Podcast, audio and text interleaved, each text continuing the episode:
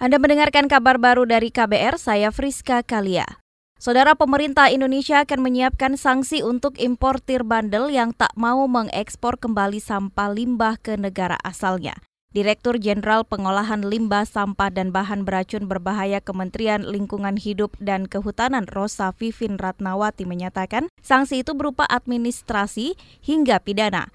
Apalagi saat ini ada dua undang-undang yang melarang importasi limbah yakni Undang-Undang tentang Pengelolaan Sampah dan Undang-Undang tentang Perlindungan dan Pengolahan Lingkungan Hidup. Ini kan tindakan soft sebetulnya, meminta dia mengembalikan. Maka kalau dia tidak melakukan itu juga, maka yang pertama secara administratif rekomendasinya akan dicabut oleh KLHK. Dan yang kedua adalah tindakan pidana. Bisa bea cukai penyidiknya, bisa kami penyidik KLHK untuk melakukan tindakan penegakan hukum pidana.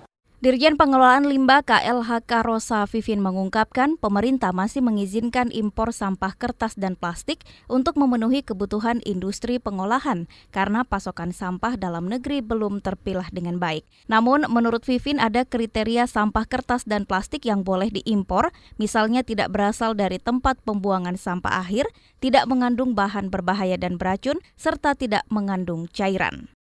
Beralih ke informasi selanjutnya, komisi yang membidangi pemerintahan di DPR sepakat adanya materi terkait radikalisme dalam tes seleksi calon pegawai negeri sipil 2019.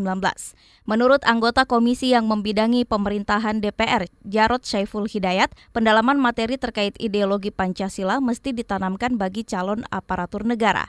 Apalagi saat ini isu radikalisme merambah di berbagai sektor termasuk PNS. Radikalisme, intoleransi itu kan sudah meresap ya merembes ya. Ke banyak ke banyak uh, sektor ke banyak segi ya.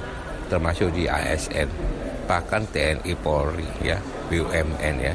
Maka alangkah baiknya ketika dia mau masuk itu seleksinya seleksinya itu ketat bobot bukan hanya kepada kemampuan teknis bukan hanya pada kompetensi dan kapasitas tapi juga pemahaman terhadap ideologi Pancasila.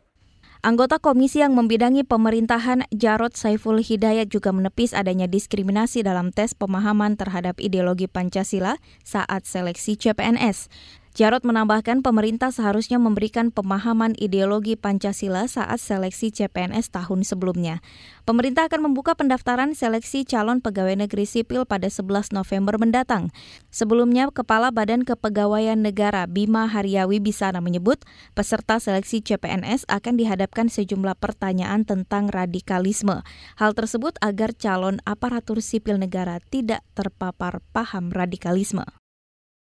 Demikian kabar baru dari KBR, saya Friska Kalia.